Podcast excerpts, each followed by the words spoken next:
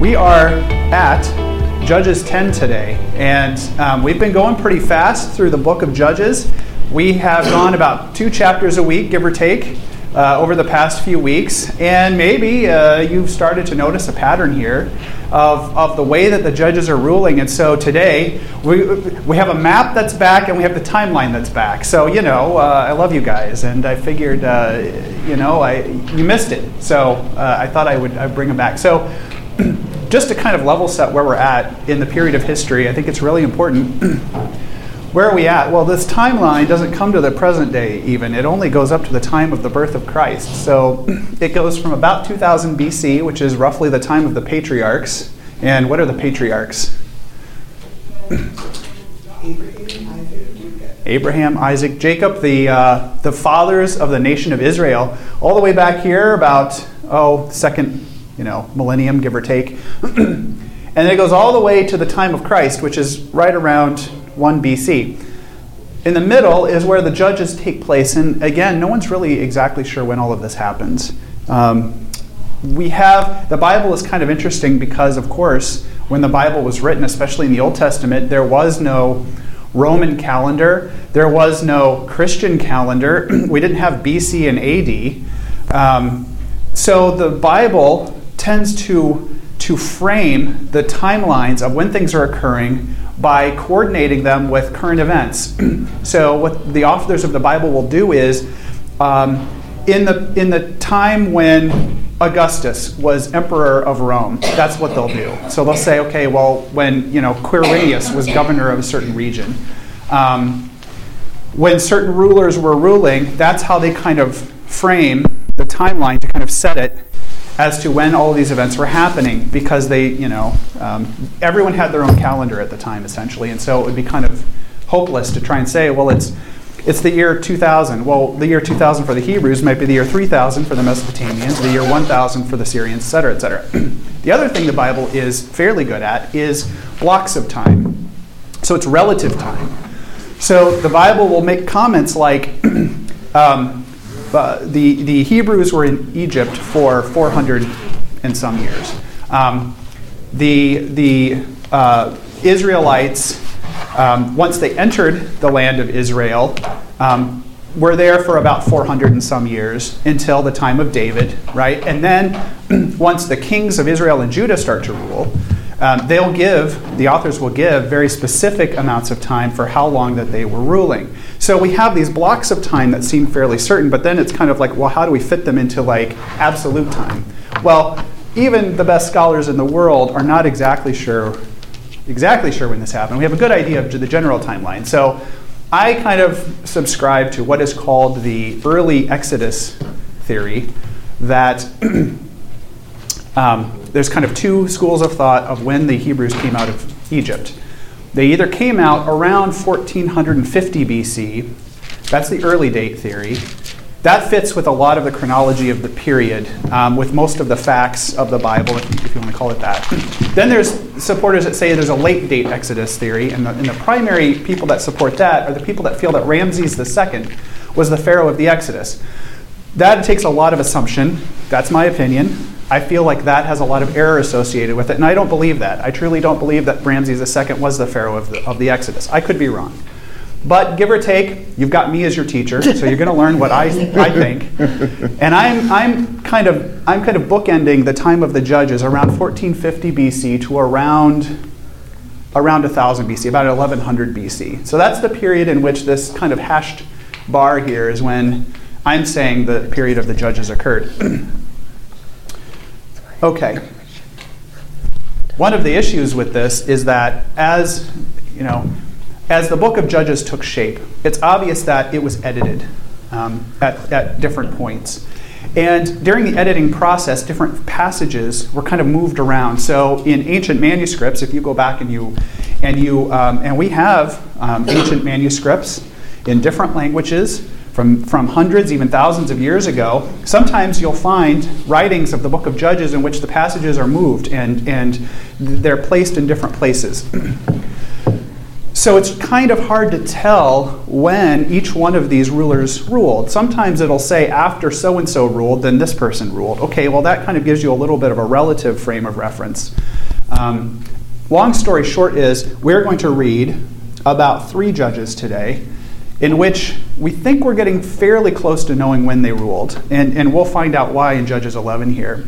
But suffice it to say that um, I think the point here is of the book is not absolute chronology, it's theology. What is the passage trying to say? What is the author of Judges trying to say? And what who is the audience that he's writing it to? And what are they taking from it? So let's start today. I think we're going to just jump right into the word, and we're going to start with Judges 10. And it's kind of unfair. uh, Judges 10 is very short, and Judges 11 is fairly long. So, um, uh, who would like to read? We're just going to do the first one here Judges 10. We're going to go 1 through 18. Who would like to read that for me? After Abimelech died, Tola son of Puah, son of Dodo, was the next person to rescue Israel. He was from the tribe of Issachar, but lived in the town of Shamir in the hill country of Ephraim. He judged Israel for 23 years. When he died, he was buried in Shamir. After Tola died, Jair from Gilead judged Israel for 22 years. His 30 sons rode around on 30 donkeys, and they owned 30 towns in the land of Gilead, which are still called the towns of Jair. When Jair died, he was buried in Kamon. Again, the Israelites did evil in the Lord's sight. They served the images of Baal and Ashtaroth and the gods of Aram and Sidon and Moab and Ammon and Philistia. They abandoned the Lord and no longer served him at all. So the Lord burned with anger against Israel, and he turned them over to the Philistines and the Ammonites, who began to oppress them that year.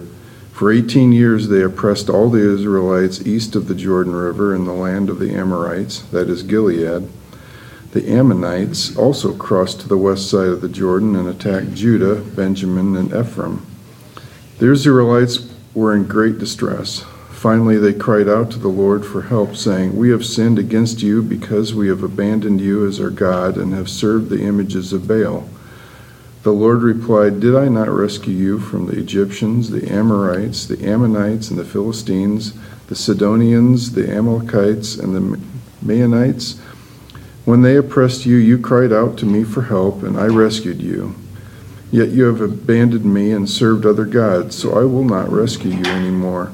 Go and cry out to the gods you have chosen. Let them rescue you in your hour of distress. But the Israelites pleaded with the Lord and said, We have sinned. Punish us as you see fit. Only rescue us today from our enemies. Then the Israelites put aside their foreign gods and served the Lord, and he was grieved by their misery. At that time, the armies of, the, of Ammon had gathered for war and were camped in Gilead, and the people of Israel assembled and camped at Mizpah. The leaders of Gilead said to each other, Whoever attacks the Ammonites first will become ruler over all the people of Gilead. Thank you. This is a very interesting passage. What are your thoughts about this? Reactions? God helped them. God helped them, but when did He help them? They put away their gods. Ah, okay. So, mhm, yep. And when did they put away their gods? Well, it's after repentance. Yes. And the repentance came after what? This is the first time that God actually does it. Before they cried out and God Hmm? heard their cries and helped, but this time he was showing that he's getting tired of helping. He's getting tired of helping, but I think it's deeper than that. I think it's deeper than that. Because what does it say here? It says, The Lord became angry with them, so he sold them into the hands of their enemies, essentially, who who that year shattered and crushed them. For 18 years they oppressed them. Now here's the problem. The Israelites cried out to the Lord, We have sinned against you, forsaking our God and serving the Baals. But what do they not say there? They've said, they've just said that they've done wrong, but what is, what is conspicuously absent here? They're not going to turn away from the Baals. Yes, that they're going to do something about it. What'd you say? What'd you say? That they didn't say what they were going to do about it. Here Just is- yep. that they turned to Baal. Oh, So here's the steps to, I would say, I would say, effective repentance. People repent. And, and what does repent mean? Turn away. Turn away. hmm What else? Like a change of heart. Change of heart. A change of heart that then leads to what? Change of actions. Action. So it's it's look, how many people have we seen in the news get caught in a scandal and come out the very next day and say, "I am very sorry that this happened." Well, of course you're sorry that this happened.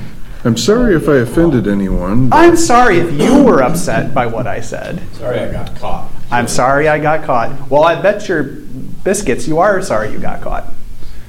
What gets me is they'll say, take, I take responsibility for it.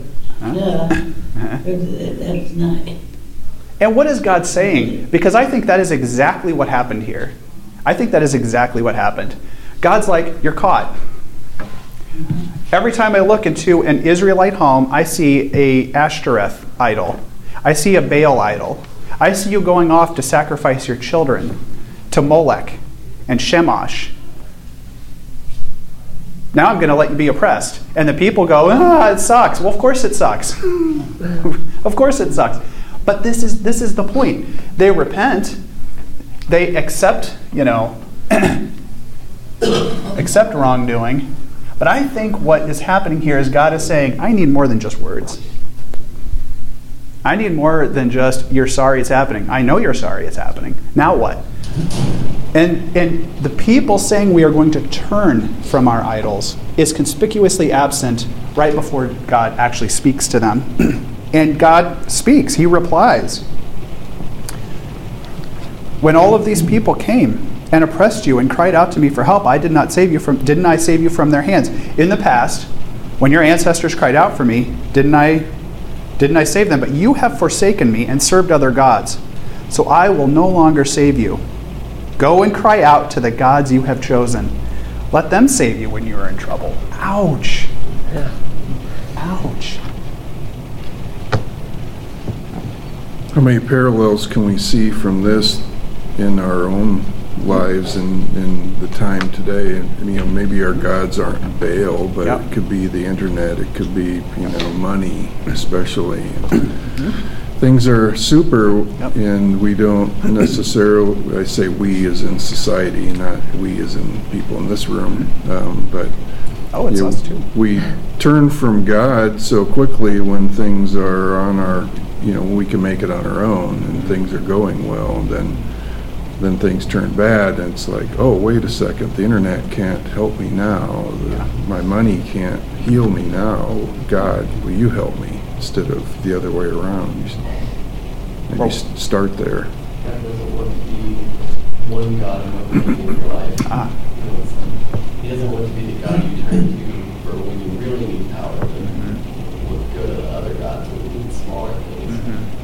Very good.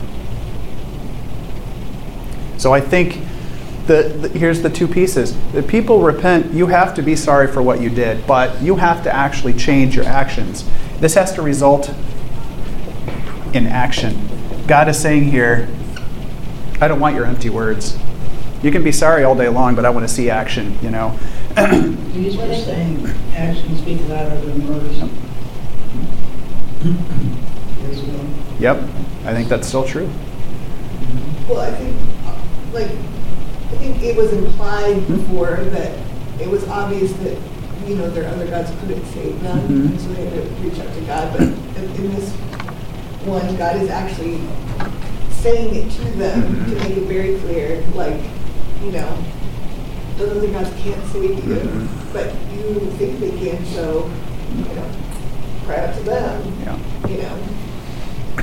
Because before I knew the word, I mean, Hmm? they should have figured that out on their own. Beans. Beans. you repent, you change your ways, God intervenes. Um, I think it's pretty straightforward here. what other what other comments do you guys have about this passage, if at all?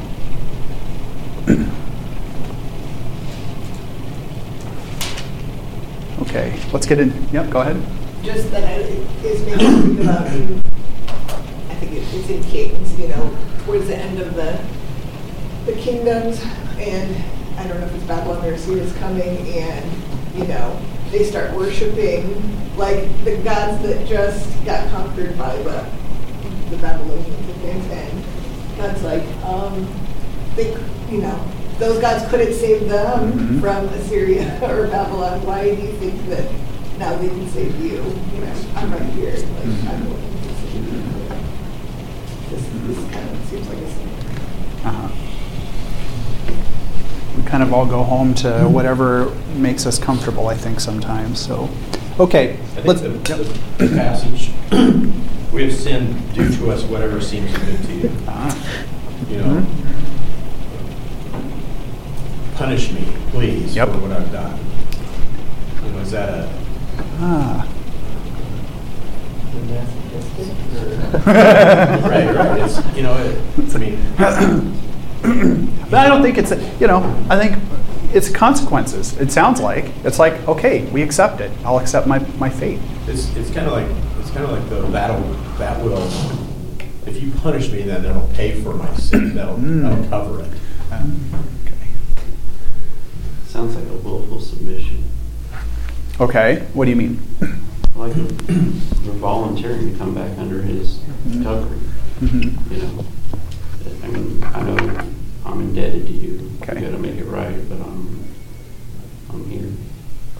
Yeah, and I don't think we can divide that sentence from the next line, which says, only please deliver us this day. So Mhm. when they, when they have that, you know, do what seems good to you Mhm. in mind, it, it has to include some element of not ultimate destruction or Mhm. punishment, because they also want deliverance. It's like there's a little bit of understanding there that he's not really just a punitive God. Mhm. Like, he just wants to This be is it. this This is it. all the time. He's, he really wants to deliver us. Mhm. He wants to bring us into, back into relationship, back into. I think, I kind of have this tendency, like, you know, raising kids, if they do something wrong, they deserve some sort of punishment for Mhm. that. It's consequence. It's hard to, it's hard for me anyway, as a parent, to punish them if I haven't given them, Mhm. this is what's gonna happen if you do this Mhm. then all of a sudden I'm, they're like, oh my gosh, I didn't expect that to happen. You know, this punishment that, happens. And I don't, I think that's more how God treats us is that he's, he says, if you don't do these things, this is what's gonna happen. Yep. And then he just, I mean, it basically it says, he, he says, hey, I can't, I'm not gonna deliver you anymore. So just, if that's the way you choose, then go have fun with that. This is interesting. So God is not punitive, meaning He's just waiting for you to slip up to destroy you. I would, I would offer that virtually all world religions worship punitive gods. You do exactly what you're told to do, or I'm going to destroy you, and there's no mercy. Christianity really is almost alone in saying we believe in a God who is not punitive, who is, ba- who is, who is thinking about you to make you the best person you can possibly be and to get you to that place through patience, through mercy, through intervention. God is not punitive. Um, I think He does. He cares about us.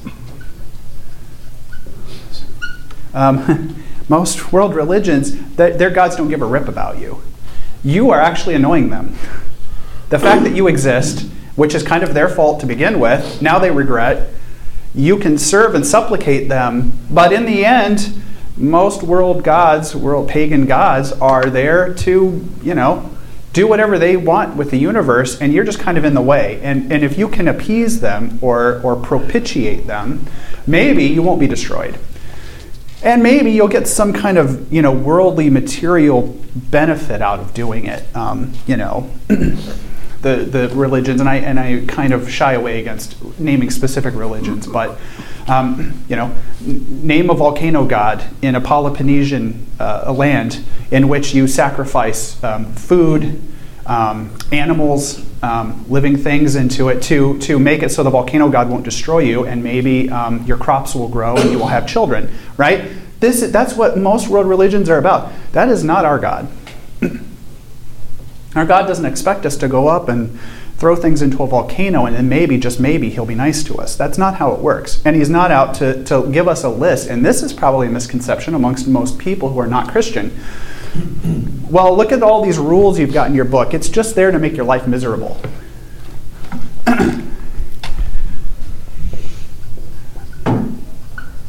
God sets out rules with clear consequences for our benefit. And it's kind of like saying, when I don't follow those rules, which are clear, and folks, read your Bibles because they're in there, how can I live my life in a godly way that will, that will bear fruit for me in the long run? There's all kinds of don't murder, don't lie, don't cheat, don't steal, etc., etc. But if you do, guess what? You might get bitten by your own actions. Well, it's funny because like, you know, in the different laws, Mhm. now we can understand some of them better. Mhm. Like, maybe at the time they were like, why can't I eat pork? Like, Ah. you know, it's delicious. Like, I don't understand. But like now through science, we can fi- find that like God was protecting them because Right. they couldn't have gotten all these diseases through uncooked pork. This is exactly it. And, you know, maybe back then they were like, I don't understand why this rule exists, or like, why do I have to go outside the, the cleanliness rules, right? But he tried to save them from diseases and That's exactly it. things, and, I mean, I'm sure there's rules that now we don't understand, but Mhm. they are for our benefit. We Right. just don't under, might not understand why. Yep. Yeah, if we could only fast forward, you know, 200 or 500 years from now, if we're all still here, if the world still exists, we're not the world still exists, you know, and Jesus hasn't come, but, you know, and look back at what we're doing today and, uh, like, be like, why didn't we see that in what we're doing? Yeah. It's like, it's like innate in us that we know that blood has to be shed Mm. on our behalf to Mhm. atone for what, for a wrong. Okay. And so there's something sick, wrong, whatever in us that says, okay, punish me for that. Let me, let me bear that, Yep. you know. I mean, I want, I, I really want to just atone for my own stuff. I would love to be able to Mhm. just redeem myself, Okay. but I can't, And, and how many of us try? well, all the time. And, and this is, I think, I think this is, you know, the God-shaped void, this thing that, that C.S. Lewis talks about. Again, I quote C.S. Lewis quite a bit. He is not an apostle, although he is a great thinker, and I do believe a lot of what he says is, is true. And this idea that we have a God shaped void in our head, that we have a piece that's missing, we, uh, 95% of us know right from wrong. I think what you're onto is right. This idea that we all have this concept of justice. I want justice. Now, what we see as justice might be different from person to person, but I think we all want justice, and we understand that when people do wrong, there is a price to be paid.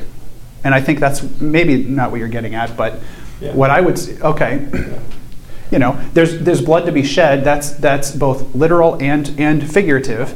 That there's a price to be paid for our wrongdoing. Now, I think what God is getting at here, and this is a really good setup for chapter 11, is here's your rules. I've given them to you.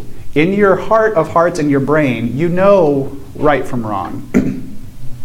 if you live according to these rules, what do you have to do? I want you to pray. I want you to know Scripture. I want you to learn from others, and in this case, I would say Christians. okay? And I want you to follow God's commands.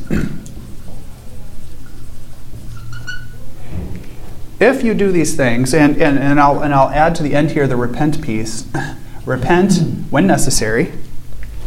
That's all you got to do. It's real simple, folks. There, it's not, you know, there's 48 different kinds of practices you need to follow to get into heaven. It's not that at all. Um, it's not every day of the year is a new festival. I have to go and worship a certain God or do a certain ritual in order to, to appease God. Stay connected with God, know His truth, know His rules, and follow them. That's all you've got to do. That's really important setup for chapter 11. Eleven covers that. we're gonna let God follow our soul and mind. And if we do Yep. that, we're not likely to do that, uh, know, uh, we're likely, Mhm. likely to follow, you know. I think that's true. I think that's true. Okay, let's read chapter 11. It's a little bit long, but it's a good one. Uh, it's 1 through 40. Jephthah was a strong soldier from Gilead. His father was named Gilead, and his mother was a prostitute. Gilead's wife had several sons. When they grew up, they forced. Je- I already forgot. Jephthah? Jephthah, sorry, Jephthah to leave his home. J, I don't know. Okay. Jephthah to leave his home, saying to him, You will not get any of our father's property because you are the son of another woman. So Jephthah ran away from his brothers and lived in the land of Tob. There were some worthless men began oh there some worthless men began to follow him. After a time the Ammonites fought against Israel. When the Ammonites made war against Israel, the older leaders of Gilead went to Jephthah and to bring him back from Tob. They said to him, Come and lead our army so we can fight the Ammonites. But Jephthah said to them, Didn't you hate me? You forced me to leave my father's house. Why are you coming to me now that you are in trouble?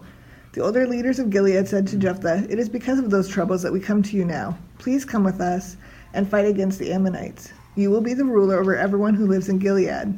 Then Jephthah answered, If you take me back to Gilead to fight the Ammonites and the Lord helps me win, I will be your ruler. The older leaders of Gilead said to him, The Lord is listening to everything we are saying. We promise to do all that you tell us to do. So Jephthah went with the older leaders of Gilead, and the people made him their leader and commander of their army. And Jephthah repeated all of his words in front of the Lord at Mizpah. Jephthah sent messengers to the king of the Ammonites, saying, What have you got against Israel? Why have you come to attack our land? The king of the Ammonites answered the messengers of Jephthah, We are fighting Israel because you took our land when you came up from Egypt. You took our land from the Arnon River to the Jabbok River to the Jordan River. Now give us our land back to us peacefully. Jephthah sent the messengers to the Ammonite king again. They said, This is what Jephthah says Israel did not take the land of the people of Moab or Ammon. When the Israelites came out of Egypt, they went into the desert of the Red Sea and then to Kadesh. Israel sent messengers to the king of Edom, saying, Let the people of Israel go across your land. But the king of Edom refused. We sent the same message to the king of Moab, but he also refused. So the Israelites stayed at Kadesh.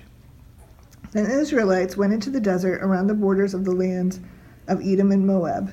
Israel went east of the land of Moab and camped on the other side of the Arnon River, the border of Moab. They did not cross it to go into the land of Moab. Israel sent messengers to Sihon, king of the Amorites, king of the city of Heshbon, asking, Let the people of Israel pass through your land to go to our land. But Sihon did not trust the Israelites to cross his land, so he gathered all of his people and camped at Jahaz and fought with Israel. But the Lord, the God of Israel, handed Sihon and his and his army over to the Israel. All the land of the Amorites became property of Israel. So Israel took the land of the Ammonites from the Arnon River to the Jabbok River, from the desert to the Jordan River. It was the Lord, the God of Israel, who forced out the Amorites ahead of the people of Israel. So do you think you can make them leave? Take the land that your God Chemosh has given you. We will live in the land that the Lord our God has given us. Are you any better than Balak, son of Zippor, king of Moab? Did he ever quarrel or fight with the people of Israel? For 300 years, the Israelites have lived in Heshbon and er- Aroer and the towns around them, and in all the cities along the Arnon River. Why have you not taken these cities back in all that time? I have not sinned against you, but you are sinning against me by making war on me. May the Lord, the judge, decide whether the Israelites or the Ammonites are right. But the king of the Ammonites ignored this message from Jephthah. Then the Spirit of the Lord entered Jephthah. Jephthah passed through Gilead and Manasseh and the city of Mizpah in Gilead to the land of the Ammonites.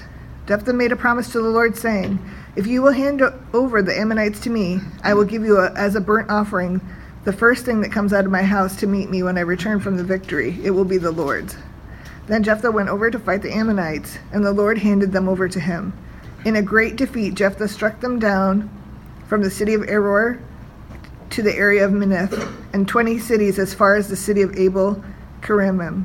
So the Ammonites were defeated by the Israelites. Then Jephthah returned to his home in Mizpah. His daughter was the first one to come out to meet him, playing a tambourine and dancing. She was his only child. He had no other sons or daughters. When Jephthah saw his daughter, he tore his clothes to show his sorrow. He said, My daughter, you have made me so sad because I made a promise to the Lord and I cannot break it. Then his daughter said, Father, you made a promise to the Lord, so do to me just what you promised, because the Lord helped you defeat your enemies, the Ammonites. She also said, But let me do this one thing. Let me be alone for two months to go to the mountains. Since I will never marry, let me and my friends go and cry together. Jephthah said, Go. So he sent her away for two months. She and her friends stayed in the mountains and cried for her, because she would never marry. After two months, she returned to her father, and Jephthah did to her what he had promised. Jephthah's daughter never had a husband. From this came a custom in Israel that every year the young women of Israel would go out for four days to remember the daughter of Jephthah from Gilead. Thoughts? Is this an SMH moment? Shake my head. Yeah, it's weird. Mine, mine refers to her virginity, not about marrying. Yep. She Yep. wept because of her virginity. Yep. Virginity. Yep. Which for a woman was pretty much the same thing. Yep. for the most part. And very important to the culture. A woman's virginity was super important to a family, to the tribe, to the culture, and to her, of course. You know, Jephthah made this vow. God didn't ask him to do this. This is it. You know, he went outside his lane, and I'm sure he thought, even then, I, I'm catching myself saying this Yeah. because, you know, I'm sure he thought he was doing the right thing, but at the same time, what the heck did he think was going to come out of his house? A dog? Thank you. I mean, it's going to be a person. So, and people didn't have pets in this era. so and he right didn't then have and other there, kids. yeah, he's doing something wrong. He's vowing to do something wrong. Yes. Was like, his wife would come out and he didn't like his wife or something? Yeah. Yeah. Life comes out, not the second one. The only, I'm going to tell you the Brian Freeman cynical response. Maybe if there was some guy at home that shouldn't have been there when he was out fighting, is the only like logical thing I can think. And when that dude comes running out when I show up, maybe I'll kill him. That's look right. It makes me sleep better. And still self-serving. exactly, And assuming exactly. See how I make myself feel. you're better off not to vow something than not fulfill it, then, I mean, it's better to not vow. Then you don't have, because if you vow something, you better fulfill it. So let's let's talk about that, Lorna, because that's exactly right. Leviticus five tells us very specifically not to do this. Leviticus five four to six. Who can read that short passage for me? I've got it. Okay. Um, can we just?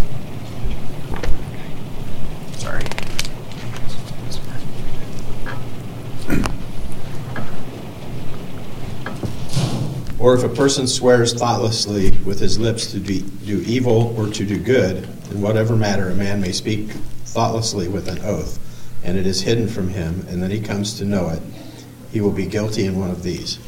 So it shall be when he becomes guilty in one of these, that he shall confess that in which he has sinned, he shall also bring his guilt offering to the Lord for his sin which he has committed, a female from the flock, a lamb or a goat, as a sin offering, so that so the priest shall make atonement on his behalf for his sin.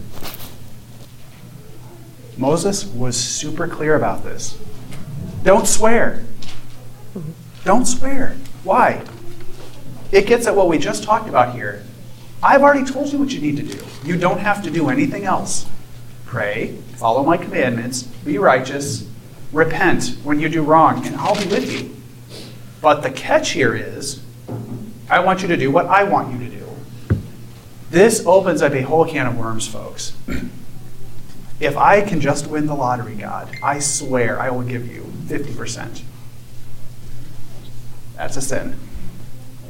You, you can't bargain with God, folks. This is exactly what Jephthah was doing. He didn't even need to. What did he need to do? He needed to seek God's counsel. When I say pray, I'm going to say here seek God's counsel.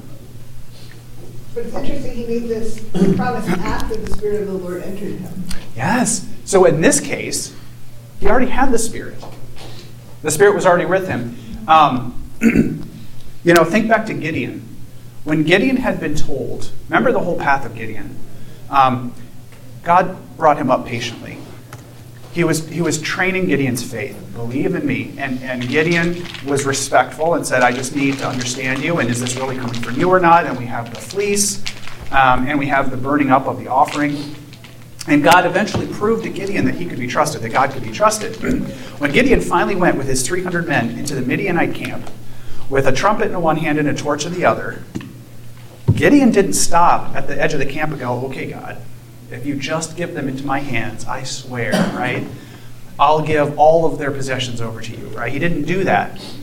Now, he did some other awful things, don't get me wrong here, but he didn't stop right at the end once God had told him what to do and make some kind of stupid vow. That's exactly what Jephthah has done here. And to, to Steve's point, we don't see evidence here that any of this was really commissioned by God. This idea that he was, he was commissioned to rule is really not, I don't see in the text here that God commissioned him to rule. It seems like the people are trying to get him to rule here. The people. Look, democracy is not God's way necessarily. Just because the people want you to do something, peer pressure, right, doesn't mean it's a good thing to do. we see no evidence here that God was, was behind it, much of this. He surrounded himself with worthless fellows. What's that going to get you into trouble with, huh? The second person who surrounds himself with worthless people. Self with. How important is it to surround yourself with other believers? How important is what?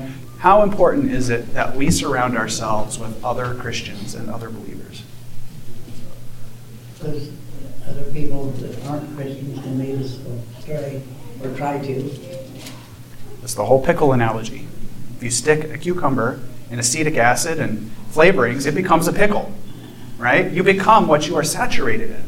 If you surround yourself with worthless fellows who don't care a rip about God, your mind, your actions, your thoughts, even though you may not see this happening, are going to start to change. You are going to start to take on the characteristics of that which you are immersed in. So he surrounds himself with worthless fellows. He doesn't seem to be not seeking God's counsel fully. he seems to kind of be bargaining with God. He's, you know, he's bargaining with God. That's the, that's the only way to say it. He still wants to have his part in it. Yeah. yep. That He wants sort of the number. it his way. He wants it his way. Goodness gracious, folks, how many times does God, you know, I want this for me and I want to do it in the following way. I want to go A, B, C, and D. I'm going to follow you, God, and what you told me to do. But here's how. Yes. Yes. I saw a, so, you know, a few years ago, maybe it's still a thing, the whole craze about home renovation um, TV shows for people who were poor or destitute or, or down on their luck. And the TV company and, and a construction company would come in, and through benevolence, of course, benevolence because they want ratings, um, would build houses for people. And I saw an episode once where they had gone in to this to these people who were very poor, and they, of course, there's always a story. You know, um, the husband had died, um, the, the mom was out of work, et cetera, et cetera. They're going to get kicked out of their house. The company comes in, they they they buy the house, and they refurbish it. They show up on day one to refurbish it, and the family has laid out plans for how they want the company to build their house. And the builder comes in and he goes, and he literally looks at it and he goes, Are you kidding me? How do you think God feels when He has come into your life to fix what you have messed up? Make no mistake, what you have messed up. And He's like, I'll do this for you. I am benevolent, I am not punitive, and I care about you, but this is how things are going to go. And you say, no, no, no, here, I'm going to leave some instructions for you. If you could just, you know, give us a, a you know, a library wing and a, and a pool in the back and a three-story, that would be great. How do you think he feels? And if you could just do this for me, if you could just give me the pool in the backyard, oh, I swear, I'll have a pool party for my church friends every Sunday. Swimming for Jesus. Maybe that'll be the title of this video. I like that, Steve. That's good. What's the problem with all this? Well, the motives. Motives. Okay. I heard a whole bunch of good ones. Motive, what else? It's all about me, not God. What'd you say, Lorna? No appreciation. No appreciation. This is exactly it. Not only have I done all the wrong here, but I'm not even thankful that God is even bothering to help me. What did God do for the universe? He made it. He created it. What did he do for you? He made you. He gave you everything that you have.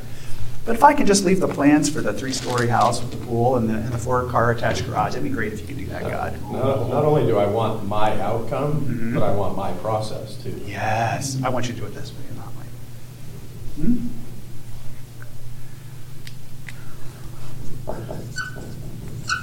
He's telling God how to be merciful. I don't know about you. Being the limited, uh, free will creature that I am, if someone told me how to be merciful, oh, I'd be so mad. So, what does Jephthah get out of this? So, I want to be clear here. Did Jephthah win? Yep. He won. Guess what? He won. So I think this gets at the merciful piece about God. Now, it could go one of two ways. If I was God of the universe, I probably would have been like, bye bye, Jephthah, right? You're out of here. God didn't do that. What did God do? He said you can be a daughterless judge. That's what you want. Yeah. So he let him he let him win, but what was the consequence here? The daughter. He suffered, and how did he suffer? But get his way. He got what exactly what he asked for. Oh goodness gracious, folks. Yeah, it's kind of one of those things. Be careful what you ask for because you just might get it. He got exactly what he asked for. So here, you know, it's a, it's the old thing. Some people pray to say, God, I want you to heal my mom of cancer. But if you don't, that's okay. Your will be done. Now, there is some merit in that. There is some merit in saying, however you do what you want to do, you, you are God of the universe. Um, they may not even say cure her of cancer. They may just say, God, please intervene in my, in my mom's life. It's tension here between being specific about what you do want, but not crossing that line with making any kind of stupid vow about what you'll do and how to get there. The, the, the, I think the righteous way is, please, God, cure my mom of cancer. I want you to cure her of cancer. And I want you, my mom doesn't have cancer, by the way, just, it's an analogy. I want you to cure my mom of cancer, and please don't let her suffer. And please, whatever happens, I want you to be glorified through it. That is a righteous prayer. The sinful prayer is, I want you to cure of cancer. I want it done tonight. I want, um, I want, uh, you know, you to do uh, in the following ways. I want to be able to take three weeks off. I want my kids to be able to, you know, quit school, and now she wins some kind of lawsuit, and we can all go to private school. And I want to be able to sue the doctor because he was kind of initially wrong about the diagnosis so that we can pay off our house and I can go to Fiji. No, no, no, no, no, no, no. No, no. The, the point of why we even talk to God in the first place is that He is glorified. Folks, you exist to glorify God. That's, that's why you are here. And that you can be righteous, mature Christians.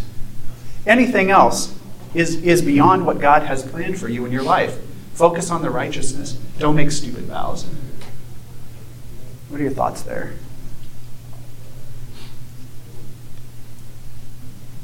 I wonder what prevented him from just not following through with his vow. Yeah, I okay. mean, he was already sinning. You know what I mean? Like, I don't know. Mm-hmm. Like, why can't he stand on this one thing? Would he think that? I don't know. I, I'm sure vows were different. Like nowadays, Mhm. people would have no Yep. compunction in just saying, "Oh, I said that. No, I don't care. I'm not going to follow through." You know, we wouldn't care Yes. at all. But I'm sure that you know, vows were very important back then. Here is a really good point. Leviticus 5, you can read it in the way of saying, if you make a stupid vow that has a sinful reason, don't go through with it. If, if you, if God, if you give me that, that swimming pool in the back, I swear I'm going to burn every Muslim nation to the ground, right? Don't do it, please, right? You don't have to follow through on a stupid, sinful vow. He didn't have to do this. What does Leviticus say? Leviticus kind of gets at if you do make this stupid vow and you sin through doing it, you need to make an atonement for it. You need to get right with God. You need to, you know, sacrifice a lamb, not your daughter, and get right with God. But he went through with it for whatever sense of, you know, honor or whatever. Well, his daughter also said to, that he needed to follow through with it. So. And bless her heart. right? Bless her heart. Thank you, honey, but maybe I shouldn't do that. Maybe I shouldn't do It that. really, really speaks to his, his distrust. Yep. At- While he's trusting God, Mhm. he's still distrusting Oh God. my gosh, this is so true, Ken. He still distrusts. Why? Why do you say that? I think I know why you're saying it. You tell me. he's- He, he's telling everybody, he's like, God's gonna deliver me. God's, you know, if, if I defeat these people, then, because God said I would, then I get to be the judge. Mm-hmm. And then he goes back to God, and he's like, okay, now, I've made this promise Yep. that I'm gonna be the judge, and so if you would just, you know, appease me in this way, I'll sacrifice. Yep. You know, God doesn't want um, promises for the future. He wants obedience today. Yes. Yes. That is so. That is so deep. Sometimes when we pray for things, we don't know quite how to pray. I prayed one time for one of my granddaughters is a writer. She writes stories, and the teacher had said, you know, they could be published. They were that good. And uh, she was going to have, they were going to publish one. And, uh, of course, she's out of high school, and going, but anyway, they were going to publish it. It's a Christian publisher, but uh, I prayed because I didn't, I not, my previous minister said I don't know how to pray, and I explained to him that, and then, you know, the people, and if she was successful, the people she might encounter, that the success might be not good for her, might be, you know, any, so then, you know, you don't know what to pray, and so he suggested just for pray for God to take care of it, and he did. It didn't get published. Here. And it, Okay. you know, that was best for her, for the situation. This is exactly. This is exactly the point, Lorna. Jephthah, and look, there's probably ten different righteous ways that Jephthah could have gone about this. One way is to say, God, I want to do your will. Tell me what you want me to do, and I'll do it. And in the outcome, I will be fine with. It could be that God never wanted Jephthah to be a judge. It could have been. It could have been that God never wanted Jephthah to rule the Israelite tribes because he knew he was kind of an idiot, right? And he made stupid decisions. What if, when we pray, I pray, God, please cure my mom of cancer? I'm desperate that you don't let her suffer. But in the end, I want you to be glorified through this and other people to see the power and the glory and majesty of God. Now, it could turn out that God has a plan for us that does not include my mom being cured of cancer. In the end of the day, I need to be very specific about what I'm praying for. So don't get me wrong here. I'm not saying pray very vague prayers that have no substance whatsoever. Don't do that. Pray very specific prayers about what you're looking for. But then you have to stop and say, But I want your will to be done. And please, if that's not your will to do what I've just asked you for, I would like you to help me to understand why. And I want you to help me understand how the alternative, whatever that's going to be, is going to glorify you. And in the end, I need to be okay with it, as hard as that's going to be. And I might not be. That it might not be that easy. Don't you think sometimes he cures them by taking them home? I, and in that case, I would totally agree with you. And that's the thing. We are, Lorna, we are limited creatures. How much, how much perception do I have of universe? I literally can only see what's in this room right now, right? And barely that, right? God sees everything. And again, I do the tapestry. I know I beat it to the ground. The universe is like a great tapestry, beautiful tapestry. If you've ever, how many people have ever seen a tapestry before, either a picture or in, in person? it's a giant woven picture, okay, woven with thread. And it makes a beautiful picture. You turn it around, and what do you get? Chaos. Strands going everywhere, and all this mishmash of shape and colors. And if you had laid that out for me, Ryan Freeman, I'd look at it and go, I have no idea what this is. Right? Which side does God see? It's a trick question.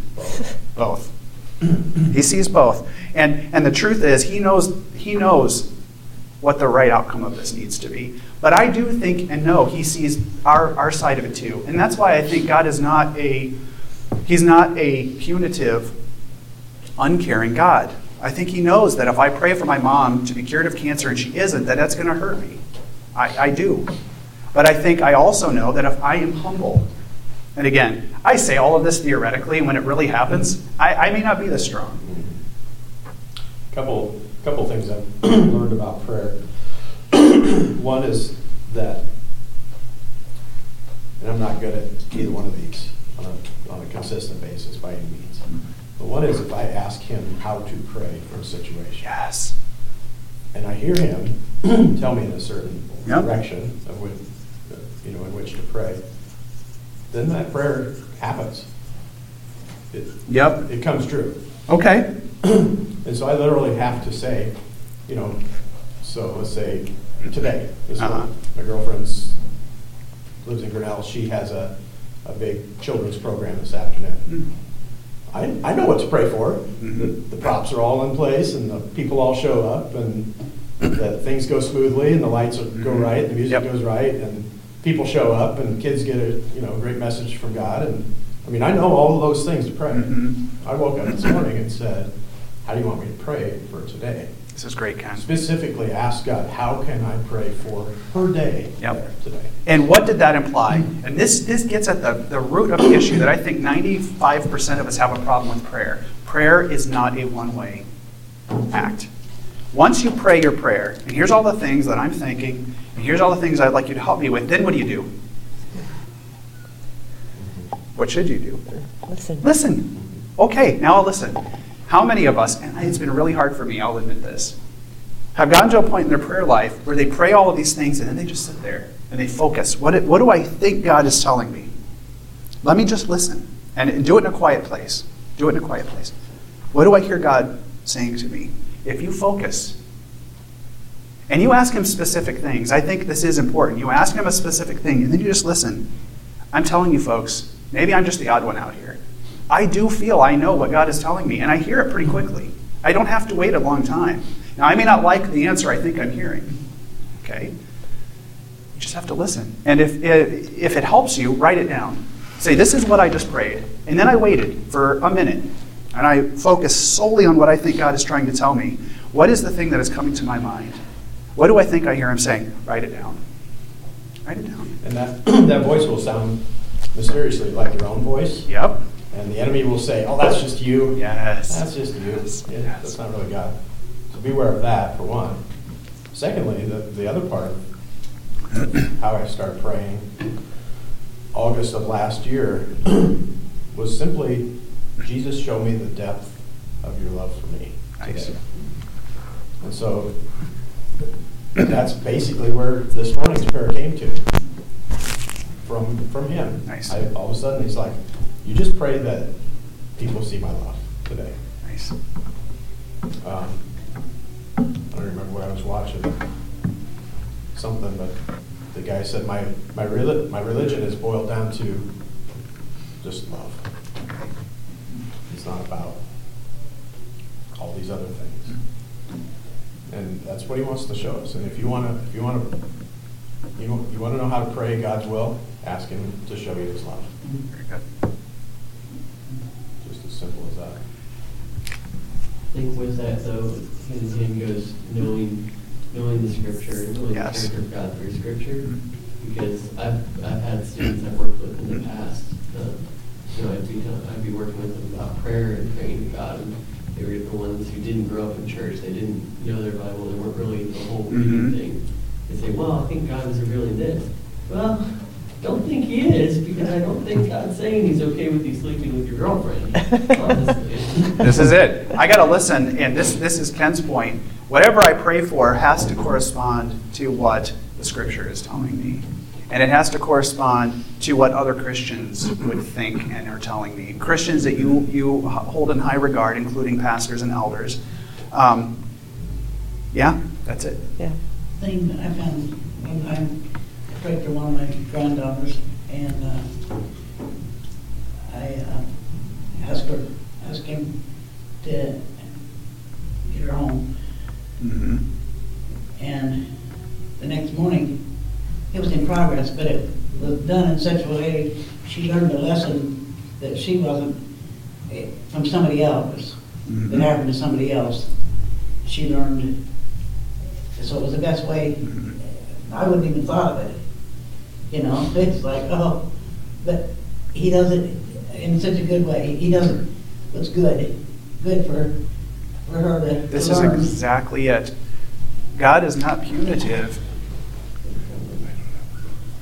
He's focused on the best the best for us. And the best for us doesn't mean that you're happy and you have a million dollars. It means that you are a mature Christian who worship God and you're telling others about him. And that you have a healthy a healthy joyous relationship with Christ. Um, let's finish up real quick here.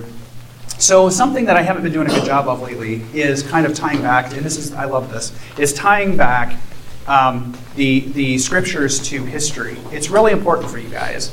Not just that we're getting the theology, and almost all of this is theology today, but some of it needs to be apologetics, it needs to be archaeology, it needs to be history. So when people come to you and the scripture says, be prepared with an answer for why you have the faith that you have in Christ.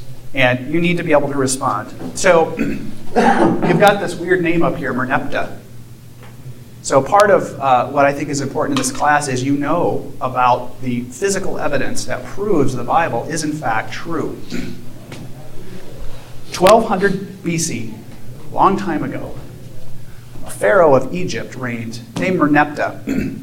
Pharaohs and almost all ancient kings often would build monuments to themselves for propaganda purposes to help to solidify their reign, to help to publish how great they were. Often they were a bit inaccurate, of course, as you might imagine.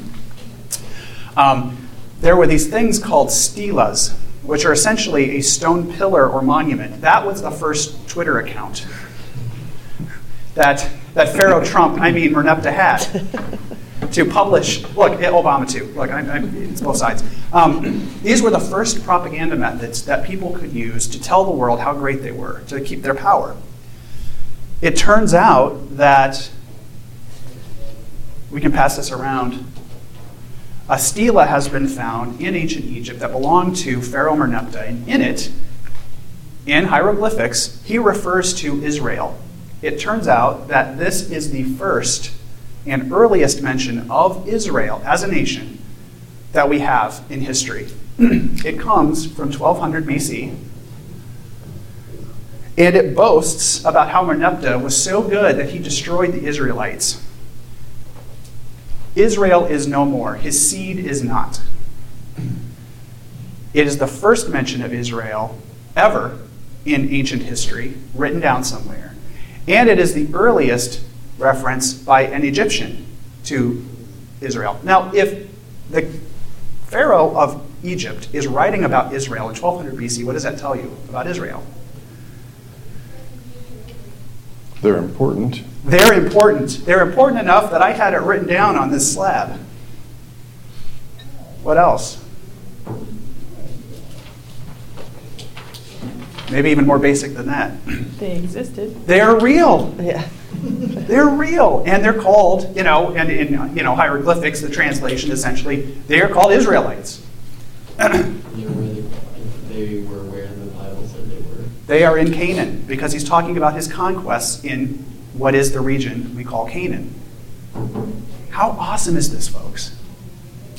How awesome is this? Now, he is, of course, boasting about how they're wiped out. Well, they're not wiped out. Uh, we know that.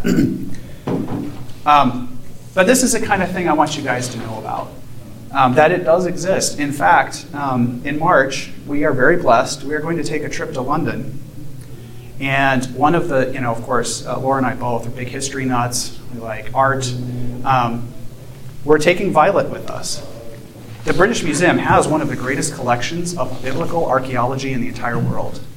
I've actually made a list of all of the artifacts, art, monuments, pottery, um, uh, papyrus, and, and writings that we are going to go and I'm going to show Violet. Here is this list of like three dozen things that prove the Bible is real. The people of the Bible were real, the places of the Bible were real, and the events were real. All align to what the Holy Scriptures say. So I would encourage you um, to look that kind of stuff up. It's out there. It's not just written in paper. Um, in the Gideon Bible you find in your hotel, there is actual evidence. So exists. Let- Okay. Let that, let that evidence satisfy that need. Don't promise anything for, you know, when you get home, first thing out of your house or anything like that. What's that? I said, don't let it, don't make any promises or vows that first thing out of your house you'll sacrifice. Just Uh, well, uh, let thank you. Thank for you, sir. Thank you. That is a very good way to end this. Whatever comes out of my house. ah. All right. There's something else that proves that the Bible is true too. I don't know if you guys heard about it years ago. Um, They were trying to uh, line up a satellite and they couldn't get the time to work just right. They were off a little bit. And one of the guys remembered in the Bible that God moved the sun backwards. Um, I forget now how, it went, but anyway, so they added that into their calculation. Well, thanks. So next week we are actually going to start talking about Samson. So join us, and uh, we'll go from there. Thank you.